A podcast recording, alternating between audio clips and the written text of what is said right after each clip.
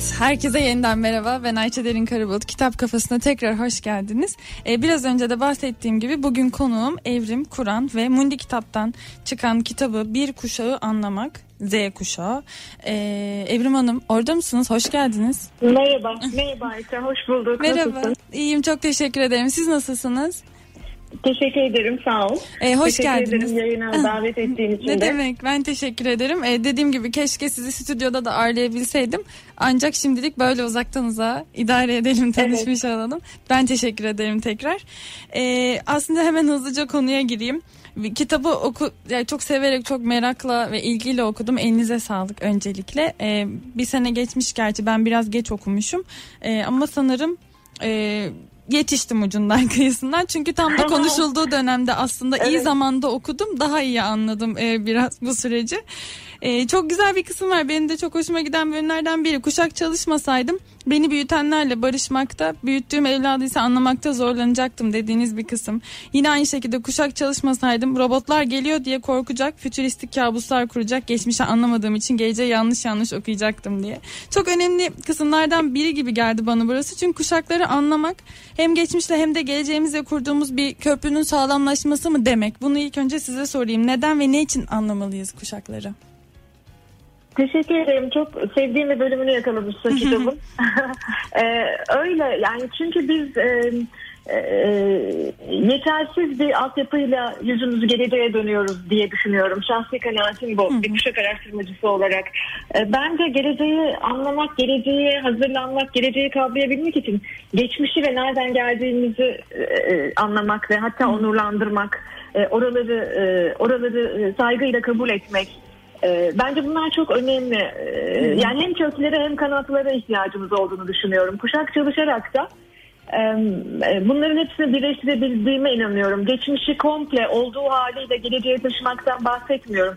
Ama bugünkü davranışımıza sebep olan, bugünkü anlayışımıza, bugünkü yargılarımıza sebep olan e, mirası, duygusal bavulları biz geçmişten getiriyoruz önceki kuşaklardan. Dolayısıyla orada neler olup bittiğini görürsek eğer birbirimizi anlayabiliriz. Anlarsak da severiz. Seversek de e, toplumsal uzlaşıya daha çabuk erişiriz diye düşünüyorum. O yüzden sadece geleceği konuşmanın tek başına anlamlı ve yeterli olduğuna çok kanaat getirmiyorum. E, sadece geleceği konuşanlar robotlar gelecek ve işimizi elimizden alacaklar Evet. e, diye kabuslar kuruyorlar. E, onlardan biri değilim ben. Evet. E bununla ilgili aslında bir cümle daha var. Tarih kuşakları kuşaklarda tarihi şekillendiriyor diye onun altını çizmişim. Hani aslında tam bu söylediğinizi galiba yani biraz ucundan da e, açıklıyor.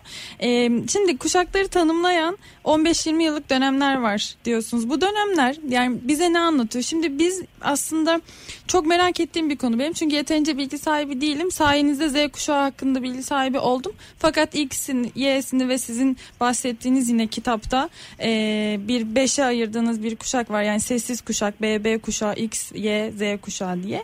E, bu dönemler bize ne anlatıyor? Ve dediğim gibi aslında sizi böyle çok görmeden elbette uzun bir konudur ama bu X, Y, Z kuşağı nedir? Ne demektir? Bize biraz anlatsanız.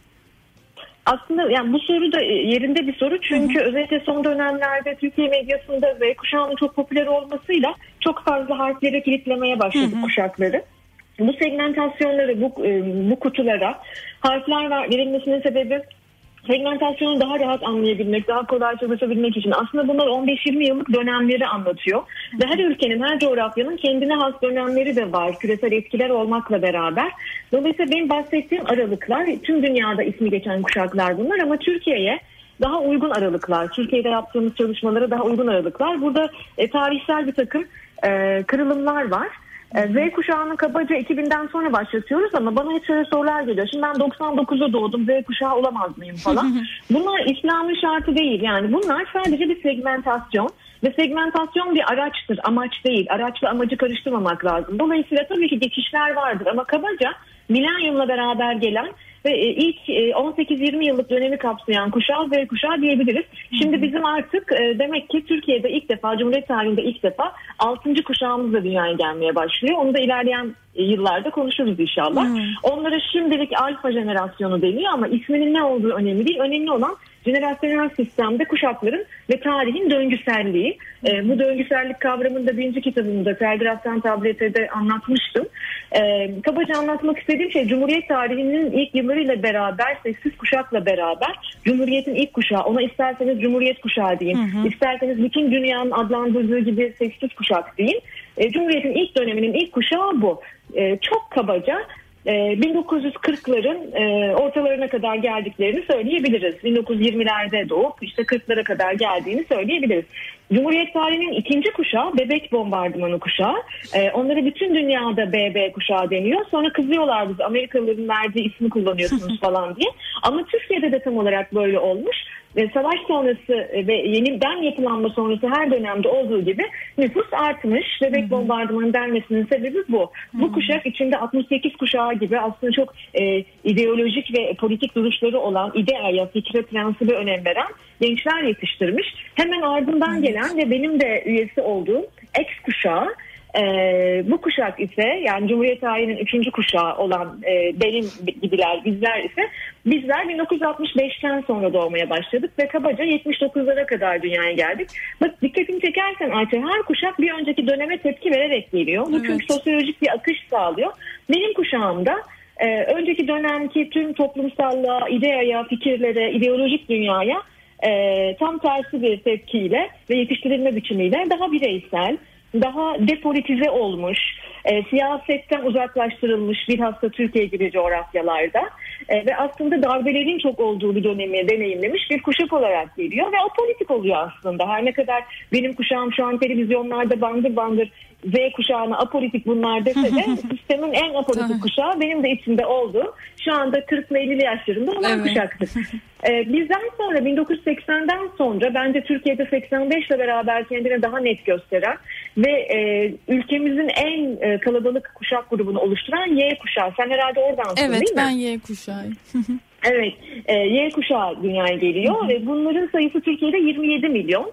E, dolayısıyla biz aslında gençleri, gençler varmış, kuşaklar varmış demeye Y kuşağının e, alışa gelmediğimiz hareketlerini görmeye başladıkça yakınlaştık. Hmm. Bir hafta 2013'te Türkiye'nin gençlerle sokakta tanışmasıyla hmm. biraz daha yakından bakmaya başladık. Ben çok daha uzun yıllardır kuşak çalışmaları yapıyorum ama hmm. e, genç bu kadar genç bir ülkede aa gençler varmış aramızdayı biz aslında Türkiye'de en net 2013'te gördük. Evet. O zaman fiziksel olarak sokağa çıkmışlardı çünkü.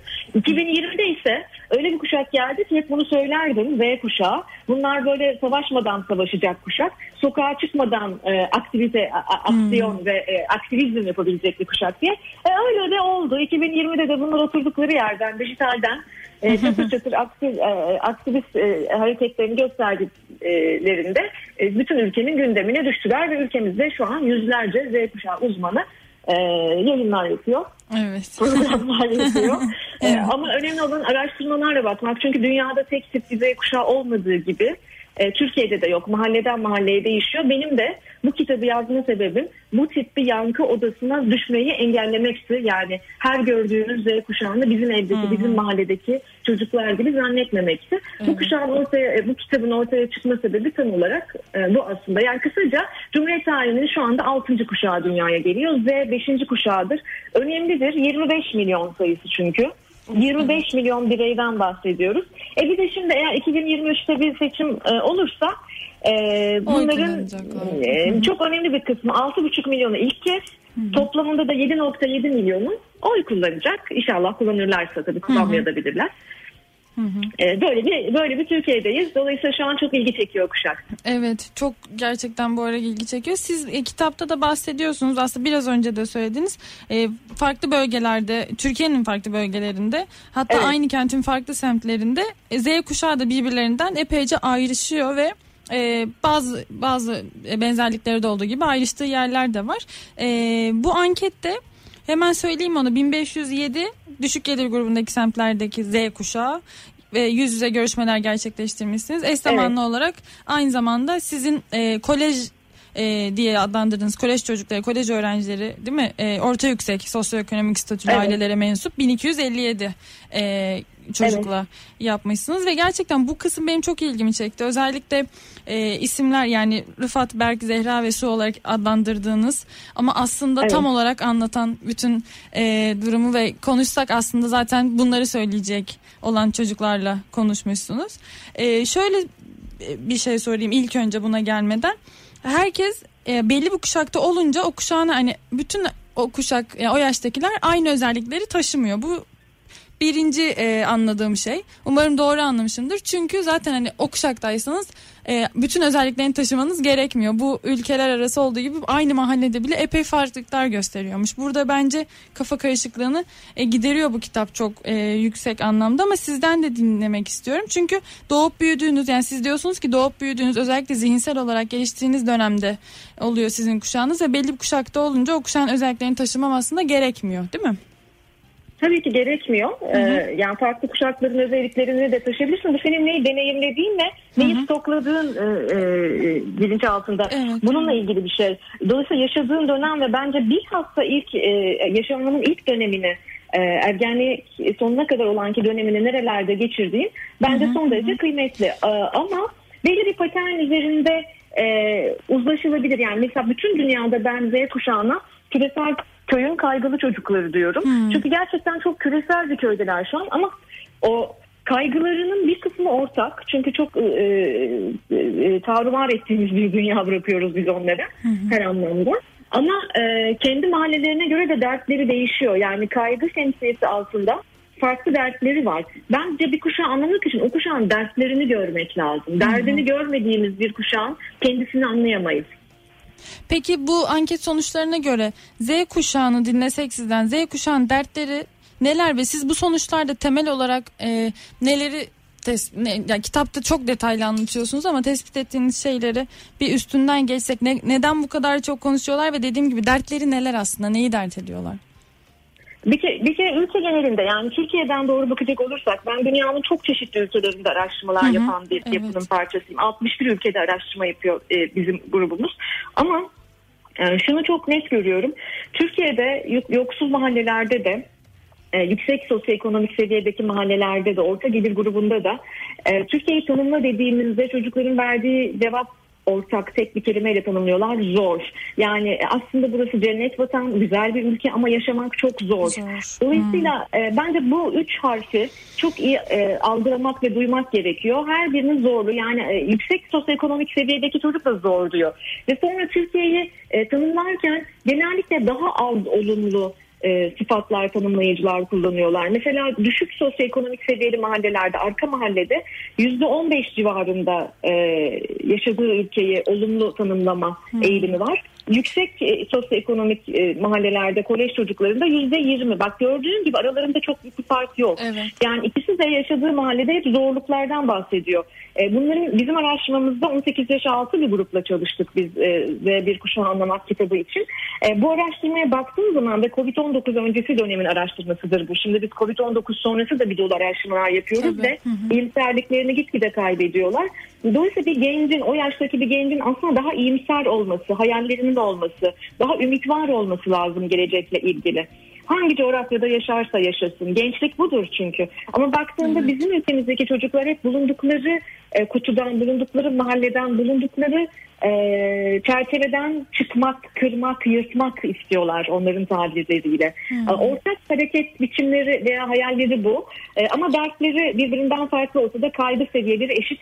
Ben biraz umutsuz görüyorum. Yani, hmm. umut, umuda çok ihtiyaçları olduğunu düşünüyorum. E, nasıl olacak bu kadar kırılgan bir ekonomide, bu kadar dertleri olan bir dünyada? Bir kere dünyanın neresine giderlerse gitsinler genç işsizliği kavramıyla karşılaşacaklar. Çünkü dünyada iş yapma biçimi e, ve kurumsallık anlayışı değişiyor. Ama daha dayanıklı olmalarını sağlayacak desteklere çok ihtiyacı var Türkiye gençliğinin. Ve ben bu sebeple Türkiye'nin yıllardır çok genç bir ülke olduğunu ama gençlerini sevmeyen bir genç ülke olduğunu düşünüyorum. Hmm. Bu çok önemli bir şey söylüyorsunuz. Yani çok hmm, üzücü de ya bir taraftan. Hani neden gençlerimizi evet. sevmiyoruz? E, ataşmanlarımız çok kuvvetli. Yani biz e, güç eşiği yüksek bir toplumuz. Hı hı. Biz genellikle e, yeniye çok açık değiliz. E, hı hı. En dominant, en baskın, e, en yüksek sesle konuşan, en otoriter figürlerden etkilenmişiz tarih boyunca. Dolayısıyla kültürel e, e, e, öğelerimizin içerisinde bu çok var. Ama gençlik öyle değil. Gençlik e, tercih ediyor bildiklerimizi. Her çağda bu böyle, her kuşakta bu böyle. E, ve bizi ataşmanlarımızdan çok bağlı olduğumuz, körü körüne bazen bağlı olduğumuz duygusal veya maddi ataşmanlarımızdan, konfor alanlarımızdan söker bizi gençlik. Genç olmak budur çünkü. E, ama biz esnemekte zorlanan bir toplumuz. Üstelik çok da genç bir toplumuz. Bence dünyada gençlik araştırması ve gençlik çalışması yapmak için en heyecan verici ülke Türkiye. Dünyanın dört tarafında araştırma yapan biri olarak söylüyorum bunu size. yani inanılmaz bir kaynak, inanılmaz bir kaynak var Türkiye'de. Ee, düşünebiliyor musun? Yani nüfusun yarısı e, 32 yaşından genç, 52 e, milyon e, Y ve Z kuşağı insan var ülkede. Yani inanılmaz bir kaynak var evet. ama sen bu kaynağı ümitsizleştirirsen, geleceksizleştirirsen bu potansiyel kaynak büyük bir potansiyel tehlike halini de alabilir. Çünkü bir gencin yaşamda amaca ihtiyacı var. E, Nilay Örnek'te programınızı dinledim. Yani dinlediğim zaman çok ilgimi çeken diğer konulardan biriydi. Biri de biraz önce bahsettiğiniz arka mahalle ve hani e, yüksek e, mahalle diyordunuz. Ay değil mi yanlış söylemedim? Hı. Evet. Aha. İkisi evet, evet. birbirlerine olan e, tavırları. Yani diyorsunuz ki o programda da söylemişsiniz. Birbirleriyle e, alay alay ediyorlar onlar da. Yani kendi aralarında Maalesef, da hep bir evet. öteki davranışı var. Ve yine kitapta Maalesef. da söylüyorsunuz en çok istedikleri her grubun kendi kuyusundan çıkmak. Bu da çok ilginç evet. geldi bana. Bu aynı zamanda potansiyel bir tehlike. Yani Hı-hı. ben e, bizim zamanımızda demek istemiyorum ama bir kuşak araştırmacısı olarak bunu söylüyorum. Hı hı. Benim zamanımdaki Türkiye'de benim gençliğimi geçirdiğim Ankara'da geçti benim e, çocukluğum ve gençliğim. Benim gençliğimi geçirdiğim Türkiye'de e, sosyoekonomik seviyesinin ne olduğu önemli olmaksızın aynı okullarda aynı sıralarda e, aynı parklarda gençler vakit geçirebilirdi. Şimdi kutuplarının arası da gitgide açılıyor ve kutupların arası enteresan bir biçimde en fazla gençlikte açılıyor. O yüzden benim hayalimdeki Türkiye sosyoekonomik seviyesi bugün ne olursa olsun, bugün hangi mahallede olursa olsun, gelecekte yetişkin olduğunda farklı mahallelerden gelen insanların birbirine aşık olması, evlenmesi, aynı şirkette çalışması, birbirini istihdam etmesi, birlikte projeler yapması e, gibi gibi yani ee, ben biraz daha o kutupların e, arasının kapandığı bir Türkiye hayal ediyorum. Bunun için de en başta kural koyucunun gençleri sevmesi, desteklemesi ve onlara alan açması lazım. Ortak alanlar açması lazım. Ee, aslında hani bu şu son dönemlerde biraz da Z kuşağının bu kadar konuşulması da hani e, e, siyasetçilerin vesaire gibi oralara dalması da oldu. Ee, evet. Siz burada bu aslında bunu sonlara doğru soracaktım ama yine yeri gelmişken sorayım. Hani burada peki yol yöntem nedir? Yani iletişim kuşağıyla iletişim kurmak ister. Hem bu arada sadece hani e, siyasetçiler ya da hani yöneticiler falan değil aileler için de aslında bu benim bir merak ettiğim bir şey. E, daha iyi anlamaları dediğim gibi yol yöntem bulabilmeleri için ne yapacaklar? Nasıl anlayacaklar bu kuşağı? Çok zor mu? İlk önce onu sorayım. Yok zor değil ama yani e, kişi kendini bilmek gibi irfan olmaz der eskiler. Önce kendimizi anlayarak, kendimizi bilerek yola çıkmalıyız. Hı hı. E, buna bütün kalbimle inanıyorum. Yani sen önce kendi mirasını, kendi kökünü, e, kendi gövdeni tanıman lazım ki ondan sonra gelecek kuşaklarla ilgili bir anlayış geliştirebilir ve tolerans geliştirebilir. Doğru. geliştirebilir. Dolayısıyla nereden geldin, sen kimsin ve senin handikapların neler, zenginliklerin neler? Bence kendi kuşağımızı önce görmek lazım ama soruna ebeveynleri ayrı bir tarafa, e, siyasileri ayrı bir tarafa koyarak cevap vermek hı hı, isterim tabii. veya e, bürokrasideki veya kurumlardaki liderleri. Çünkü ebeveynlik ayrı bir hikaye. Çünkü ebeveynlikte içine düştüğümüz bir takım doğal tuzaklar olabiliyor.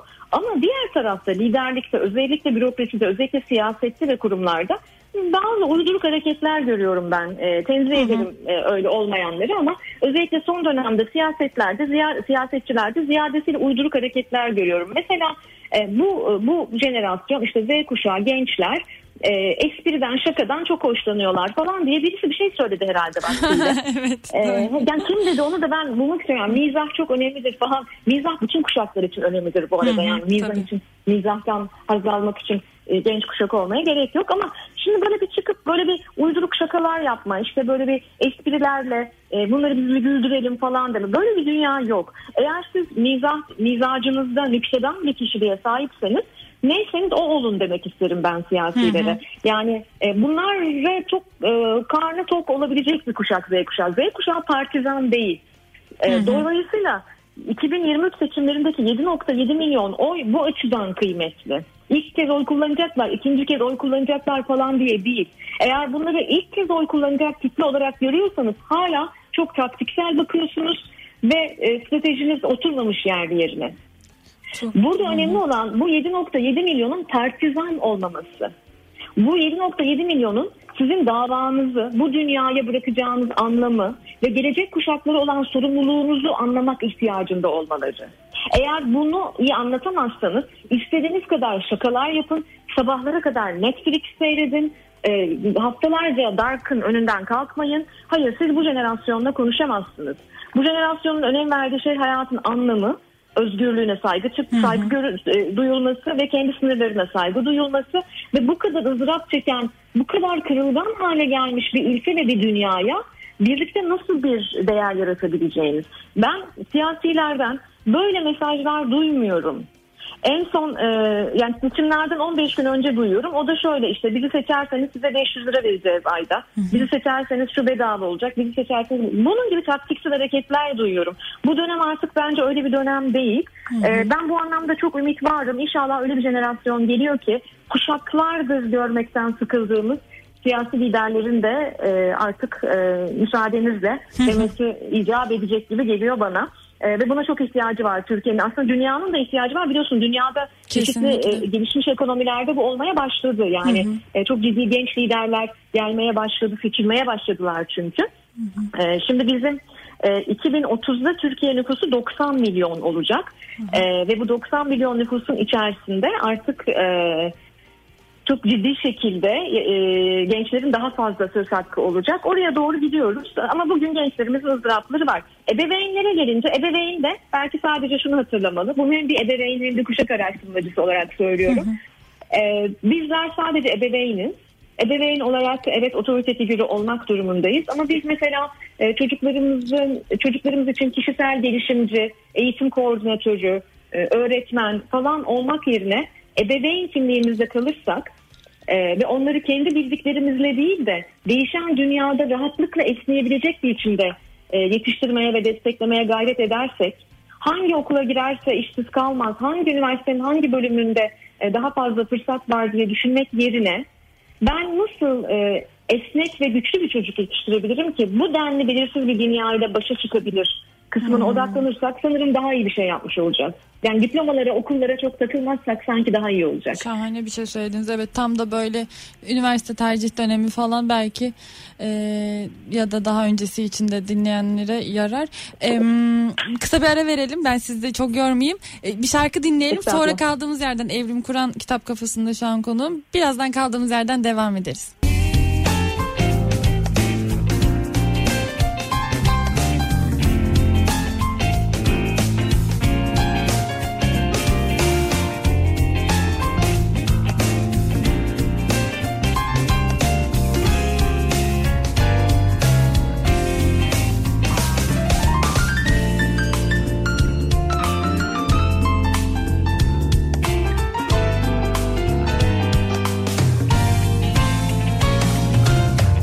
Kitap kafasına kaldığımız yerden devam ediyoruz. Ben Ayça Derin Karabulut, konuğum Evrim Kur'an ve Mundi kitaptan çıkan e, kitabı Bir Kuşağı Anlamak Z adlı kitabı konuşuyoruz. Şahane şeyler öğreniyorum. Kitaptan da öyle öğrendim. Bu arada e, hala bulabiliyorsunuz kitabı. E, lütfen okuyun. Evrim Hanım oradasınız değil mi? Sizi kaybetmedim. Tam da bir e, tam da bir kuşak şarkısı çaldığını düşünüyordum. Evet. E, bir e, bebek bombardımanı kuşağı olan Neşe Karaböcek şarkısını bir e, başka kuşak Göksel söyledi değil Evet mi onu? Göksel söylüyor. Bir, bir başka kuşak. E, bu çok hoşuma gidiyor. Ben bu kuşaktan kuşağa müzik aktarımlarına bayılıyorum. Evet. ve şimdi bu vasıtayla da bizim yeni kuşaklarımız da dinliyor. Bu müzikten e, soruyu sen sorman lazım ama konuyu ben açayım. Evet ben soracaktım lütfen. lütfen aynen. e, müzik, müzikle olan alakalarını da yani müziğe olan bakışlarını da e, çalışıyoruz bu kuşağın. Çok enteresan bir şey görüyorum Ayça. Mesela bu çocuklar 3-4 kuşak öncesinin müziklerine çok meraklılar. Hı hı. Ee, ve çok iyi biliyorlar. Yani mesela benim oğlum e, Z kuşağı ve benim jenerasyonumun benim bile iyi bilmediğim rock şarkılarını falan e, çok iyi biliyor. Ve işte onların o sanatçıların, şarkıcıların altyapılarını iyi biliyor falan. Aa, Böyle bir merakları var. Yani bu dönem e, müzisyenler için kuşaktan kuşağa aktarım için çok özel bir dönem. Ama mahalle fark etmeksizin her iki mahallede de bir isim var ki e, her iki mahallede de çok kabul görüyor. Yani rap müziğin zaten e, evet. geldiği nokta hepimizce görülüyor ama Ezel özellikle Ezel e, her iki mahallede de çok e, şey hmm. e, kendisine buradan sevgilerimi iletiyorum. Evet, her iki mahallede Ezel'i. de çok popüler çok popüler bir karakter. Çünkü e, e, dediğim gibi e, şaka yapayım da gençler e, beni sevsin gibi bir duruşu yok. Aslında bir davası var. Daha hmm. iyi, daha yaşanır bir dünyaya dair. E, bunun mesajlarını veriyor. O yüzden belki siyasiler de ezel dinleyerek başlayabilir işe. Bu çocuk ne Şahane bir tavsiye. Diye. Aslında tam olarak ben de onu söyleyecektim. Biraz önce anlattığınız mesele ne kadar hani ezeli dinlemeleriyle ne kadar da böyle örtüşüyor ve tam böyle kafanızda evet. oturuyor. Ee, bahsettiğiniz şey tamamlıyor. Dediğiniz gibi bir davası bir derdi var. Çünkü yine kitaptan dikkatimi çeken önemli başlıklardan biri de Z kuşağının adalete olan e, ilgisi, evet. düşkünlüğü ve ısrarı, adaletsizlik ve eşitsizlik, e, işte dünyada değiştirebilseler değiştirecekleri ilk şey olduğunu söylemeleri bunu, haksızlığa karşı verdikleri tepkiler vesaire, e, oralar da benim çok ilgimi çekmişti. Özellikle arka mahallede. Yanlış. Evet, e, evet. Aslında e, adalete olan e, talepleri, adalet ve eşitsizlik e, konularına e, e, bakışları aslında her iki mahallede de çok hassas hmm. bir nokta. E, ama tabii ki arka mahallede uğradıkları eşitsizlik e, biraz daha günlük yaşantılarını daha e, aktif bir biçimde etkileyen bir eşitsizlik. Fırsat eşitsizliği var çünkü orada. Ama e, yukarı mahallede zengin ailelerin çocuklarında bile adaletsizlik ve eşitsizliğe verilen bir tepki var. E, yani hmm. önemli bir tepki var. Hmm. Dolayısıyla bence temelde yine siyasilerin e, mutlaka bakması gereken e, konu e, bu ve bununla ilgili bunları değiştirmek, dönüştürmek için vaatleri ne? E, belki buraları çalışabilirler. Evet doğru. Bu arada müzik kısmında şimdi kitapta da önünde açtım tekrar. Hani sizin yazdığınız kısmı okuyayım. Arka mahallede hani sevilen bazı isimler de var. Örneğin Müslüm Gürses, Gazapizm, Ezel evet. ve Yıldız Tilbe. Yüksek gelir grubu Z kuşağı içinse e, Duman, Sezen Aksu ve Teoman. İlginçtir ki sizin de yazdığınız gibi Ezel. Eski kuşaklar. Evet, evet doğru kesinlikle öyle. Bir de yani evet bu coverlar falan da çok seviliyor ya. E, evet. Hepsinin herhalde aslında komple yani e, şimdi ben mesela biz aynı zamanda dergi yapıyorum Kafa dergisini. E, orada da evet. e, siz de bilirsiniz o, yine aynı dergilerden birinde yazıyorsunuz. Nostaljiye yani eskiye olan evet. ilgi zaten okuyucu kitlesi e, yani Y kuşağı ağırlıklı ama lise ortaokula kadar inmiş durumda. Bu kısımlarda da yeri gelmişken şunu da söyleyeyim. Kitabı soracaktım zaten madem dergilerde dedik. E, kitap okuyorlar mı? Z kuşağı okuyor mu? Yani bunu ben çok merak ediyorum. Çünkü hep böyle bir hani şimdiki gençler hep telefonda. Şimdiki gençler kitap okumuyor. Şimdiki gençler anladığımız kadarıyla Z kuşağı. E, ama gerçekten merak ediyorum okuyorlar mı? Kitapta bazı bilgiler var ama sizden dinlemek isterim. Evet. Şimdi bana ne zaman Ayça bu soru sorulsa ben anneleri babaları okuyor muydu acaba okuyor mu diye soruyorum. Yani hani Z kuşağı kitap okumuyor veya çok az okuyorlar falan demeden önce e, analarına babalarına bir bakmak lazım. Çünkü Türkiye'de genel olarak biliyorsun kitap okunuyor. Evet, yani tabii. kitap okunma oranları e, genel olarak dünyada en düşük yani kişi başına düşen kitap sayısı itibariyle en düşük ülkelerden biriyiz biz. Şimdi bu perspektifle bakarsan okuyorlar. Hı hı. Yani e, kitap okuma oranı çok düşük bir ülkede e, bu perspektifte bakarsan üstelik her iki mahalle de okuyor. Evet. E, ama her iki mahallenin de evrildikleri yerler, yazarlar falan farklı. Onları kitapta zaten yazdım. Hı hı. Kitap okuyorlar ama beni çok ilgilendiren bir şey daha var. E, ve beni çok heyecanlandıran çünkü ben e, e, hızlı edebiyat ismini verebileceğimiz kafa gibi e, benim de parçası olduğum bavul gibi Hı. dergileri çok önemsiyorum. Hı hı. E, benim yaptığım e, işin çok ayrılmaz bir parçası. bu dergiler zaman zaman eleştiriliyor bazı eski kuşaklar tarafından hı hı. daha çok eleştiriliyor. Özellikle kapaklar kapaklarımızın çok popülist olduğu falan ama bizim hı hı. dergilerimizi bu gençler okuyor. Hem de çok farklı mahallelerden gençler Kesinlikle. okuyor. Sen de bunu çok iyi bilirsin. Biz hı hı. 4 yaşındayız bavul olarak. Bavulun ilk sayısının kapağında dergen vardı. Ve bizim çok enteresan bir hikayemiz var. E, Mersin'de bir grup arka mahalle çocuğu dergiye bir mektup, e, mesaj gönderdi derginin mezarına bırakmışlar birinci sayıyı. Aha, Emanetimiz iyi. yerine ulaştı diye. Hı-hı. Ben bundan çok heyecan duyuyorum. Kesinlikle. Bak, bak, bak bu dergiler kimlere erişiyor, kimlere ulaşıyor, evden eve nasıl geziliyor farklı mahallelerde. Bundan dolayı çok büyük heyecan duyuyorum ve bunca yıldır e, ayaktaysak e, bütün krizlere rağmen ayaktaysak bu dergiler hala çıkabiliyorsa demek ki bunları birileri okuyor.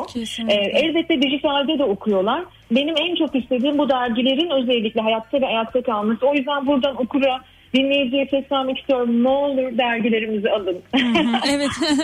Tabii ki ya biz de mesela yani bu çocuklar sonuçta odalarına e, Nazım Hikmet posterleri asıyorlar. Münir Özkul posterleri asıyorlar. Evet, evet. E, hiç tanımadıkları şairlerle yazarlarla tanışıyorlar. Ya poster asmak diye bir aslında kültür e, Z kuşağının Z kuşağına ait yani olmayabilir. Daha eskiden yani biz asıyorduk mesela. Y de asıyordu bence. Hani siz daha iyi bilirsiniz ama hani poster evet. asmak odada falan falan çok öyle eskide kalmış bir şey gibi geliyor. Halbuki hiç öyle değil. Gerçekten bütün dergilerin kapakları, posterleri e, insanların evet. çocuk yani gençlerin odalarını süslüyor. Bence bu şahane bir şey. Zaten e, mesajınızı ben de destekliyorum. Bu dergileri alın. Bu dergileri okuyun.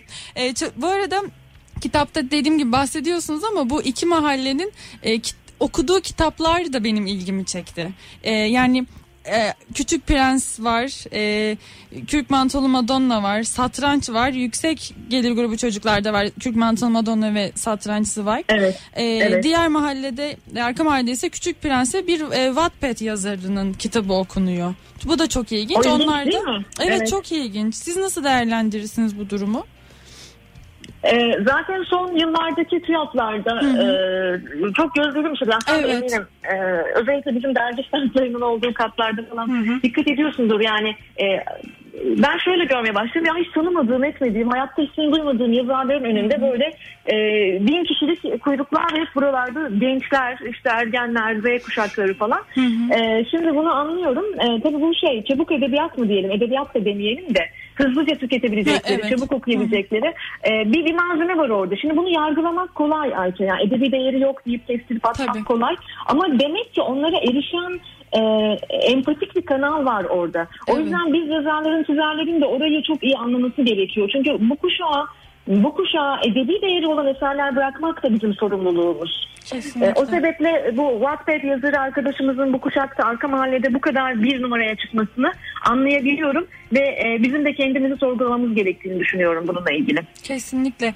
Peki Z kuşağı Evrim Hanım e, sosyal medyada e, neler ne düşünüyor sosyal medya hakkında? Şimdi bu yasaklanma mevzuları falan da konuşuldu ya. Yani böyle bir durumda e, nasıl tepki verirler? Ne olur? Aa, ben Türkiye'de çok yasaklanabileceğini zannetmiyorum. Yani böyle bir risk yapabileceklerini evet. zannetmiyorum. Bu sene Instagram'da dünya penetrasyon birincisi olduk Türkiye olarak Ayşe. yani e, bu evet. böyle. Dolayısıyla hani bu gerçekten çok büyük bir risk olur. Ama bir tarafıyla da zaten kendi alternatif kanallarını yaratan ve mecraların da biçimini değiştiren bir kuşaktan bahsediyoruz. E, aynı zamanda e, önceki kuşaklar gibi hemen bir önceki Y kuşağı gibi hatta e, sosyal medyada, dijitalde kimliklerini ifşa etmek ve kendilerini e, alenen göstermek gibi bir kaygısı olan bir kuşak da değil. Dolayısıyla alternatif hmm. mecralara daha samimi ve türlü mükemmel kuşaklara, e, mecralara doğru gideceklerini düşünüyorum. Hmm. Bu anlamda da TikTok'u çok önemsiyorum. Çünkü bütün pürüzlü hallerini oralarda daha iyi yansıtabiliyorlar. Evet TikTok bence çok ilginç bir yer ve ben çok seviyorum bu arada. TikTok'u izliyorum. Evet. Hep girdim yani çok sıkı takip ediyorum. Çünkü orada bir sürü şey öğreniyor ve gözlemliyorum. Çok ilginç bir yer. Ben TikTok Kesinlikle. gibi e, bir mecra yok ve görmedim de bu zamana kadar. Yani diğerlerinin çok ötesinde bir yerde. Yani çok tam... Çok evet. sahici çünkü. Hı-hı. Düşünsene yani e, hani Instagram seviyorum, severek kullanıyorum. Benim için orası özellikle okurla buluştuğum bir mecra. Evet. Ama e, yani hiçbir oyun yapabileceğim bir yer değil TikTok. Hiçbir oyun yapabileceğim bir yer değil. Ve özellikle kuşaklara merakları olanların özellikle izlemesini isterim. Kuşaktan kuşağa buluşmaları da şahane gösteren bir mecra. Evet aslında Biz Z sizin... kuşağının anneannesiyle, ninesiyle olan şeylerini, e, Evet. ilişkisini, ailesiyle olan ilişkisini çok net e, anlattı. Ben bazen şey görüyorum Twitter'da özellikle bak saygısız kuşağı görüyor musun nasıl tiye alıyor anneannesini ninesini falan Evet, diye. evet. O, o, o iş öyle değil işte birlikte keyifli vakit geçiriyorlar aslında ve bence bu çok hoş. Aslında sizin biraz önce söylediğiniz hani bir yerde buluşacaklarına inanıyorum hayalinin belki minnacık bir e, parçası da yani aslında o. Çünkü hem Z kuşağının bütün mahallelerini birleştiriyor hem de diğer kuşakları birleştiriyor çok ilginç bir şekilde. Kesinlikle. Ve Z çok- kuşağının mahallelerini yeni yeni birleştirmeye başladı Ayşe. Yani ilk başladığında bu TikTok efsanesi Türkiye'de daha çok arka mahallenin Evet. e, mecra idi. Fakat şu anda çok farklı sosyoekonomik seviyelerden insanlar Türkiye'de de görmeye başlıyoruz. Dünyada zaten böyle değildi. Yani dünyada zaten mahalle ayrımı olmaksızın Z kuşağının kullandığı bir yerde. Ama Türkiye'de artık e, yüksek sosyoekonomik seviyedeki ailelerin çocukları da mecrayı kullanmaya başladılar. Çünkü acayip sahici ve bizim olanca sanallığının içine battığımız bu dünyada daha gerçekçi kanallara, daha gerçekçi sahici iletişime çok ihtiyacımız var. Kesinlikle. Peki e, bir konu daha var yine böyle merak ettim aslında. Bu da normal yani medya ile araları ve e, ne durumda? Şöyle kitaptan aslında bazı birkaç başlık söyleyeyim. Örneğin yine çevreye duyarlı yani sürdürülebilirlik bu kuşak için çok önemli diyorsunuz kitapta. E, bunu Evet. aslında merak ettim. Yani çevreye du- duyarlılar mı? Yani gerçekten önemli ve bunun için harekete geçiyorlar mı?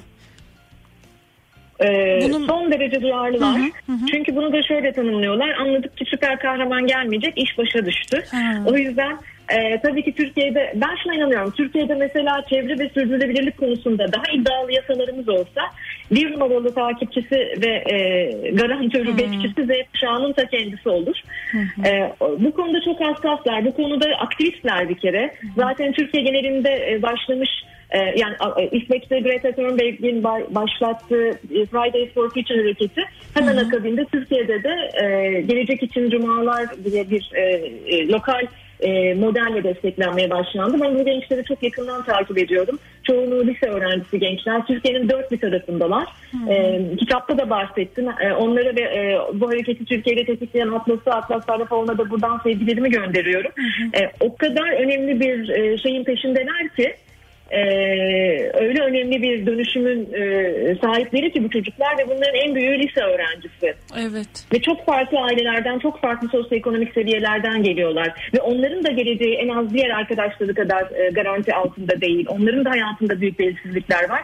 Ama kendilerine daha yaşanır bir dünya e, ya ve gelecek kuşaklara bırakılacak e, daha sağlıklı bir dünyaya adamış durumdalar. Ben bunu Şahane. kuşaklardır görmüyordum Türkiye'de. Yani ben kendimi kurtarayım diyen kuşaklara alışmıştık biz son yıllarda. Çok önemli evet şahane bir şey söylüyorsunuz gerçekten. Yani ilk e, ilk defa herhalde kendisinden sonra gelecek kuşağı düşünen bir kuşak var öyle mi? Ya zaten bu şey çok önemli. Yani gelecek kuşakları olan sorumluluğumuz Kızılderililerde vardı bu hala da vardı sayıları azalsa da. E, yedinci kuşak için çalışır onlar. Yani e, altı, altı kuşaklık bir hayattır bu aşağı yukarı işte e, ömrün yeterse. Ama yedinci kuşağı daha yaşanır bir dünyaya bırakmak. Buna da gelecek kuşakları olan sorumluluğumuz diyorum. E, onun için o yedinci kuşağı bırakacağımız dünya. Şimdi Türkiye'nin altıncı kuşağı dünyaya geliyor. Ee, şunu demek e, vicdansızlık olur. Ya yedinci kuşaktan bana ne ben zaten buralarda olmayacağım. Ama hayır e, tohumlar ekerek gidebiliriz bu dünyadan. Kesinlikle. Ee, İrman Hanım çok teşekkür ederim. Şahane bir sohbet oluyor. Keşke daha uzun saatlerim olsa e, daha çok dinlesem sizden ama sizi de yormak istemem tabii ki. Yani daha uzun saatlerde. Sizden böyle son kez aslında kitabın sonunda da şahane bir mektup var. Ee, belki o mektubun böyle küçücük bir yerinden bir şey söylersiniz. Yani bir ne söylemek istersiniz şu an en azından sizi dinleyen Z kuşağına ve diğer diğer kuşaklara. Evet ben e, kitabı e, Z kuşağına mektubumla bitirdim e, bu, bu kitabı. E, sözüm sana Z kuşağı dedim orada e, benim çok sevdiğim Portekizli şair Fernando Pessoa'dan bir e, şiir gönderdim onlara. Dedim ki e, yolumuzda taşlar çıkacak ve bu taşlardan bir kale inşa edeceksiniz. E, o yüzden ben e, bu kırılgan, bu belirsizliklerle dolu, e, yarın için bile plan yapmamızın güç olduğu e, bu zor dünyada onlara şunu söylerim. Korkma, korkmayın.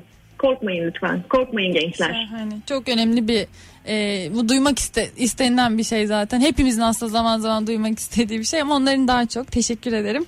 Bu arada Evet. kitabınızı e, dinleyicilerimize hediye edelim. Sizin de teşekkür ederim. Zaten sizin fikrinizdi. Çok e, teşekkür ederim bunun için de. E, bu kitabı okumak isteyenler eminim olacaktır. Arada tekrar edeyim. Evrim Kur'an şu anda konuğum kitap kafasında. Bir Kuşağı Anlamak adlı kitabı Mundi kitaptan çıktı. E, şu an dinleyicilerimize de siz buradayken hediye edelim. Siz sormak ister misiniz bir soru yoksa?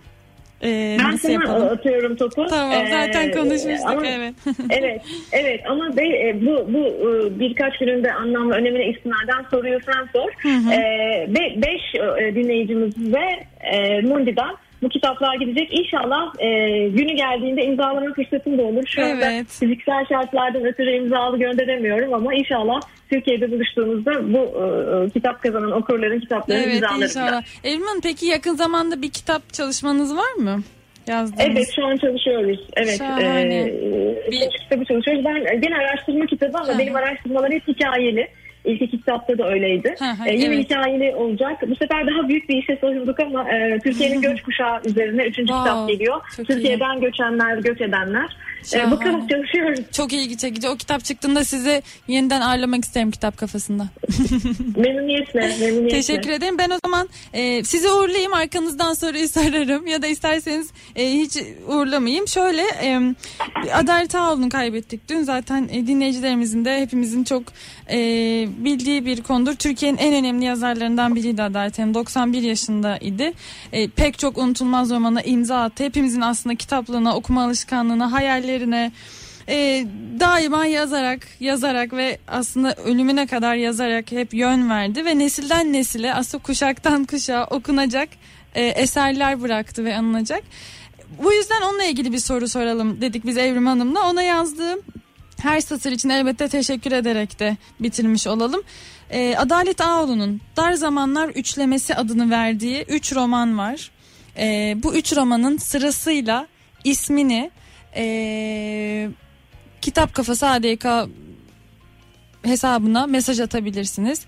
Mesaj atan ilk 5 kişiye e, Evrim Hanım'ın kitabını hediye edelim. Bir daha sorayım soruyu. Adalet Ağoğlu'nun Dar Zamanlar Üçlemesi adını verdiği 3 romanı var. Bu 3 romanının isimlerini sırasıyla bana mesaj atın lütfen. Kitap Kafası ADK hesabına Instagram'da bu arada. Teşekkür ederim Evrim Hanım size tekrar. Ben de çok teşekkür ederim. Daha güzel günlerde fiziksel olarak buluşmak İnşallah, dileğiyle. inşallah kesinlikle. Umarım en kısa zamanda görüşürüz.